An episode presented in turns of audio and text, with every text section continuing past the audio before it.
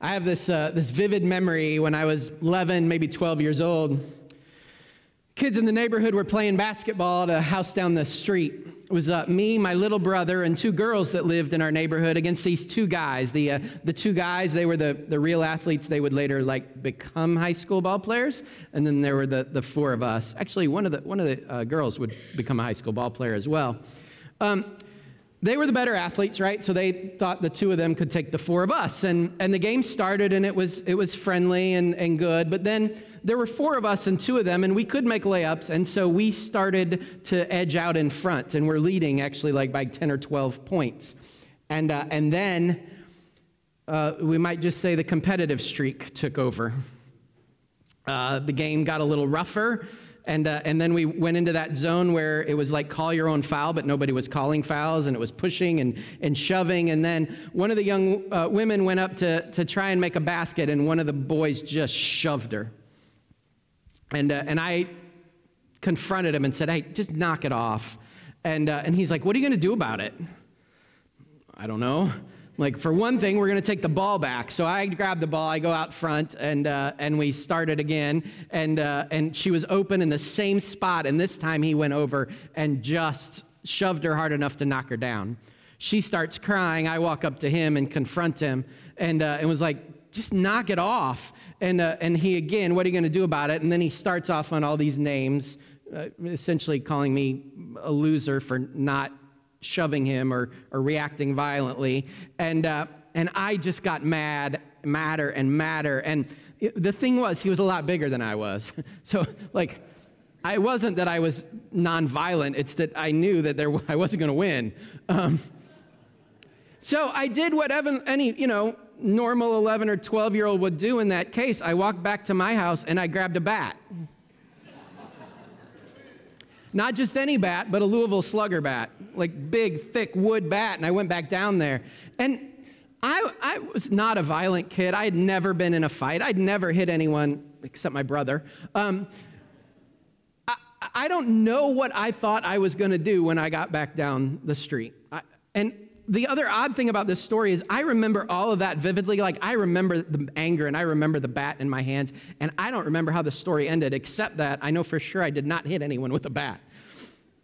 My best guess is that by the time I got back down there, the game had essentially broken up and they had probably left. Or, or maybe somebody, maybe I cooled off and thought better of it. Maybe somebody said, just let it go. I don't know. I, I didn't do anything with that bat. But that memory has stuck with me for the last couple of weeks as I've been thinking about our message today and reading the, our scripture that we're going to read from Luke today. Because there are these three words in that scripture, and it says, Love your enemies. What does that mean? Like, was I supposed to love the bully, and what does that even look like? As we continue our Be Kind series, we're going to explore this passage of of Scripture today where Jesus says these words and see what we might learn and what we might hear from God about how we seek to be kind in this world today. Would you pray with me? And then we're going to dive into Luke chapter 6.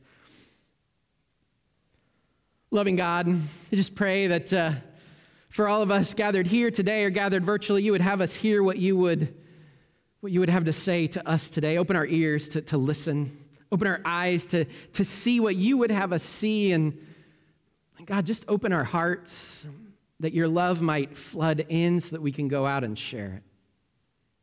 In Jesus' name we pray. Amen. So I, I know this isn't necessarily the most comfortable of things, but I, I want to ask you right now to picture somebody in your mind that has hurt you. Or someone that you just don't get along with, you just can't stand.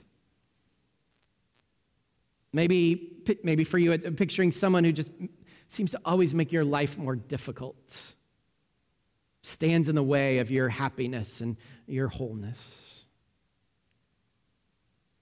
If it's tough to visualize one person, maybe, maybe think, of, uh, think of a group, a group of people who stand for something that, that maybe you're against, or a group of people with whom you disagree, or maybe for you, a group of people that just seems to be making life worse for everybody. Just picture that person, that group in your mind right now. And as you do, what does it stir up for you? What feelings does it stir up? What do you, what do you feel?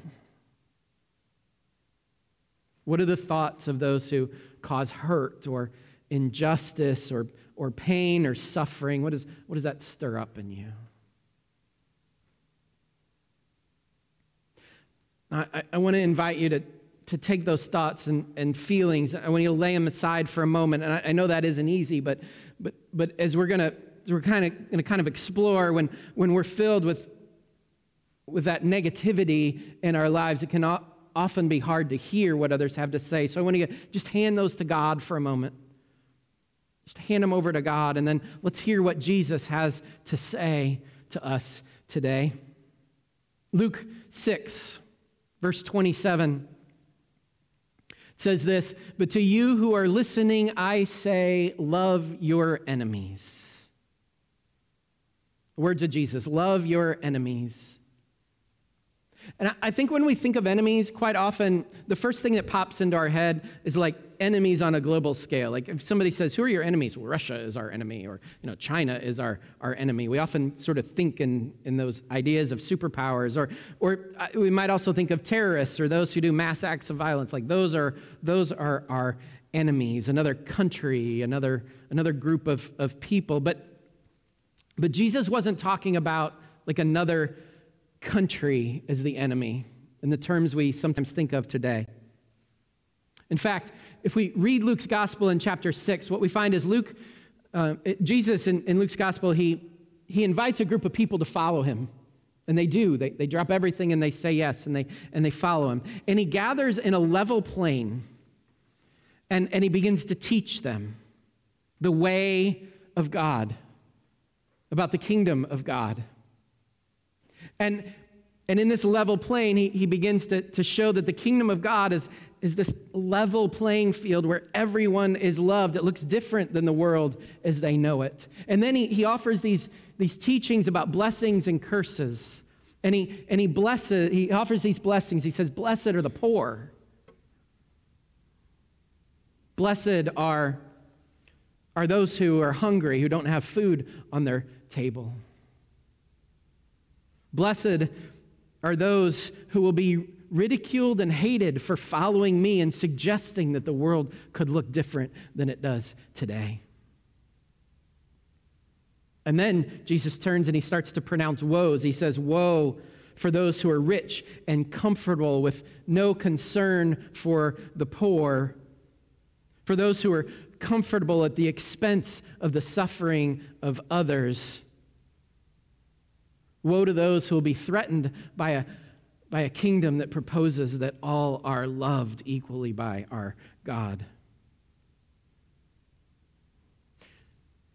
The enemies, as we follow Luke's gospel forward, the enemies of Jesus and his followers, thus aren't some other superpower, but it becomes those whose comfort is threatened by the kingdom of God, whose ways are challenged by the teachings of Jesus. Now, this will include the Roman rulers, yes, absolutely. But it's also going to include the religious leaders and teachers who have a stake in the status quo. And these enemies are going to do all they can to stop this movement.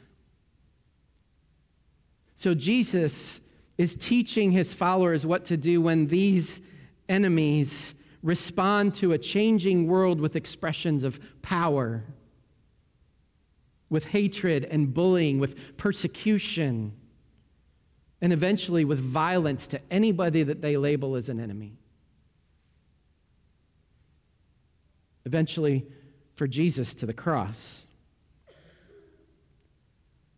Jesus is teaching what to do in the presence of these enemies. And notice what Jesus says or maybe we should say, notice what Jesus doesn't say.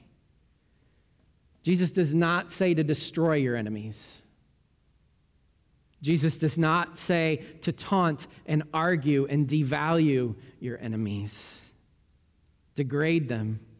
Jesus does not say to meet violence with violence. Three words Jesus says to start love your enemies. Love your enemies. At this point, I think it's okay to ask really, Jesus, like love your enemies? Is this even possible? You really want me to share a meal with somebody who wants to have me for dinner? Is that what you're saying, Jesus? Why? Like, why would I want to do, like, and how is this even possible? Well, here's the full text of what Jesus says. We're going to pick up in Luke 6, verse 27. It says, But to you who are listening, I say, love your enemies, do good to those who hate you, bless those who curse you, pray for those who mistreat you. Then he goes on, if someone slaps you on one cheek, turn them the other also. If someone takes your coat, do not withhold your shirt from them. Give to everyone who asks you, and if anyone takes what belongs to you, do not demand it back. Do to others as you would have them do to you. then he keeps going. He says, If you love those who love you, what credit is that to you? Even sinners love those who love them. And if you do good to those who are good to you, what credit is that to you? Even sinners do that. And if you lend to those from whom you expect repayment, what credit is that to you? Even sinners lend to sinners, expecting to be repaid in full. But love your enemies. There it is again. Do good to them and lend to them without expecting to get anything back. Then your reward will be great, and you will be children of the Most High, because He is kind to the ungrateful and wicked. Be merciful just as your Father is merciful. These words of Jesus are filled with so much teaching. Somebody in the first service said, You could have done four sermons on that, which I think meant maybe that I had put four into one. So hang on for a moment. There's a lot here. But they answer that question like why and how. Why should we love our enemies and how do we love our enemies? We might start with the very word. The, the word for love and love your enemies is agape in the Greek. Some of you may know that in Greek there are different words and they have different connotations that we sort of all lump into one word love, but our word, English word actually gets pretty confusing. Does it mean I love pie or does it mean I love people? Does it mean I love my wife? Like there's all these different expressions of love. Agape it should be noted, it, it doesn't mean to like, it isn't romantic in any ways, it, it isn't about friendship. It's a different word. Agape is this sense of, of unmerited, um, flowing, unconditional love. It means this desire for the good of the other. So we think about that word, it, it doesn't mean that we have to be friends with our enemy. That's not what Jesus says.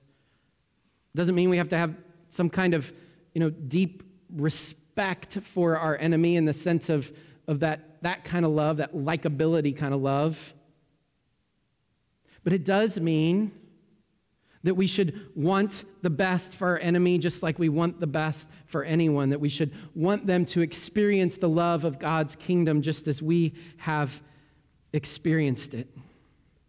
So, this doesn't mean we walk away from violence or, or unjust actions. Jesus instead asks his followers to simply desire the well being of all, including one's enemy. Next, Jesus tells us how to love our enemies. He doesn't promise this is going to be easy. Doesn't say, all right, here's three steps. You follow these and you're good. But he does share three things that we can do to love our enemies. Those are do good, do good to those who hate you, bless those who curse you, and pray for those who mistreat you. Do good, bless, pray for. If you look at these three things, you'll, you'll realize that loving our enemies, it isn't even ultimately about our enemies, it's about how we are in relationship with God. Right? Loving our enemies, this invitation is not simply about our enemies, it's about our call to bring God's kingdom on earth and be in right relationship with God. In this way, our reaction to what our enemies do should come not from their actions, but from God's investment in our lives. So, why these three things? Why do good, bless, pray for? Because these three actions focus on right relationship with God. And think about it if we are doing good for others, if we are blessing others, if we are praying for others, we, we remove any room for hatred or, or violence. Will these stop our enemies from actions that are hurtful or, or uncaring? Not necessarily. But doing good will keep us from doing harm. Blessing will stop us from cursing and being consumed by cursing, putting ourselves in the seat of judgment instead of God. Praying will remind us to invite God into the conversation, into our action, will remind us that God sees us and feels our hurt. Right? Together, these will keep us from putting more harm more violence, more hurt into the world. And will keep us from being consumed by the hate and the anger that we sometimes feel. You remember those feelings you had earlier as we thought about those? If we are out there doing good, if we are out there blessing, if we're out there praying for, we, we move those, those feelings aside and focus on the good that God has given us. This text in Luke's gospel and its parallel in Matthew were the foundation of the movements of Gandhi in India and of Martin Luther King Jr. in the, in the civil rights movement. As Martin Luther King Jr. would later say in reflection of this very teaching, darkness cannot drive out darkness, only light can do that. Hate cannot drive out hate, only love can do that when we do good, when we bless, when we pray for, we put light and love into the world. So I don't know about you, but this, this, uh, this text also raises another question. If we keep reading, have you ever read a passage and you, you just have this wish that you could like take Jesus out to coffee the next day and be like, Jesus, could you just clarify this? Like, could you explain this a little more clearly to me? Anybody have that experience in your life? Um, actually, I might recommend if you ever have that, grab two or three spiritual friends and sit down and, and dig into the text together because lots of times, like Jesus' word will show up in there. But, uh, but in, in this case, um, we, we, I just have to ask it says to turn the other cheek and get hit again. Like, is, does this mean that if we're abused, we should just take it? Does this, uh, does this mean that if there's injustice, we should just like walk away and, and let that happen? Well, if, if we dig into this, what Jesus says next might help us find an answer. The text says, If someone slaps you on one cheek, turn to them the other also. If someone takes your coat, do not withhold your shirt from them. Give to everyone who asks you, and if every, anyone takes what belongs to you, do not demand it back. Do to others as you would have them do to you. Right? Now, without context, these passages can be used in terrible ways. They have been used in terrible ways. They've been used to tell people in abusive relationships that they should stay in that relationship. They've been used to justify ways of benevolence that are, are not helpful to building, building community. With context here, however, I think we find something really important as we think about how to love our enemies, but also to to stand for God's justice and goodness and mercy. In the times of Jesus, you would most likely get slapped on the cheek by a soldier or by, um, like, a, a, master would slap a, a slave or a servant, a subordinate. And when they, they would slap, they would use their right hand. It was customary. If you needed to put somebody in their place, you would use your right hand and you would slap their right cheek. In this example of Jesus, imagine somebody, a soldier or somebody in power, has used their right hand to try and put somebody in their, in their place, to exert their power over them. And what Jesus says is turn your left cheek. Well, now, if you're the soldier or the master, there isn't any way to hit their right cheek with the back of your right hand again. You'd have to switch hands to hit them. What Jesus is inviting people to do isn't simply a, an invitation to more abuse, it's a, it's a nonviolent response to stand up to those who are abusing you or those who are trying to exert power over you. It says to the master, the one trying to bully or, or coerce you, You do not have power over me. If you're going to hit me again, you're going to break honor and shame rules in this society. It's not just standing by. It's saying your act of violence, your act of power will not infringe on who I am, on how I understand my relationship with God, with Jesus. It's saying you can't take away my humanity. In a similar way, taking a coat in the time of Jesus was often an act of extortion by either the military or, or by people in power, like tax collectors. They would take your, take your coat to prove that they have power over you. And what Jesus says in this case is if they, if they take your coat, if they want to make that show of power of you, give them your, your tunic, your, your, your uh, shirt as well, because then you'll be naked and everyone will see the injustice. Don't just let them take your coat where people won't notice. Take off, take off your shirt too so that they can see the injustice and harm that this person is causing. You aren't just accepting the injustice, you're pointing it out to the world. You see, we're, we're not called by Jesus to stay in, in situations of abuse, and Jesus doesn't ask us to ignore injustice. But Jesus invites us to respond not with violence or hatred, not in the ways of revenge and getting even in the power plays of this world. Jesus invites us to respond in a whole different way, speaking the truth without hatred and malice, pointing to the way of Jesus, the way of God's love in our world, the way of God's kingdom. This whole passage culminates with Be merciful just as your Father is merciful. If we keep going, Jesus invites his followers to realize that, that even sinners love people who are lovable.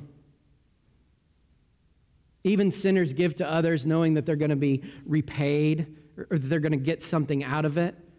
But he, Jesus is inviting his followers to, to live by a different standard a different way.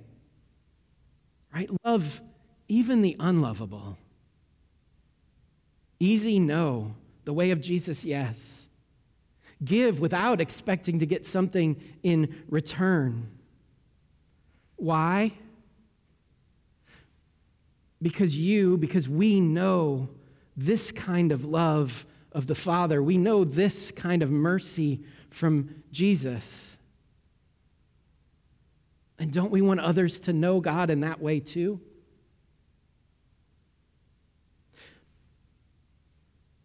There are a lot of people out there today saying who God is or how they understand God. And I'm just going to be honest as, as pastor of Clay Church today and stand up and say that there's a lot of what I consider misinformation out there. There's a lot of images of God that I think are incredibly harmful in our world today. Some people are, are being shown a God that says if you disagree with someone, you can't continue in loving relationship with them. Some people are, are showing a God that, that says that we should label and dehumanize our enemies. Some people are, are showing a God that says to meet violence with greater violence. And to that, Jesus says, Be merciful as your Father is merciful. To offer mercy. Will that change our enemies? Not necessarily. But maybe. You know, cats generally eat mice. But if they share together, if they share a meal together, if they share experience together, if they put aside status and power, they can play and share. There is hope. But even if the enemy doesn't change, you see, being merciful sets us free. Forgiving sets us free from the anger and the hatred and, and, that constant feeling that I don't know about you, but do you ever just feel angry for a day and you hate feeling that way? Forgiveness and mercy sets us, sets us free, even if it doesn't change the enemy. Living generously, being willing to just give and not expecting anything in return, sets us free from feeling like we're owed something by the world. Praying for those who hate or impede us reminds us to share our burdens with God, that, that the brokenness of that relationship doesn't define us. God's love is what defines us, a God who promises to be with us. Do you know Stephen? Stephen in the book of Acts was appointed by the disciples. They, they needed help caring for everybody. So the community was growing, and so they appointed Stephen to help take care of, of the widows and, and the needs of the community.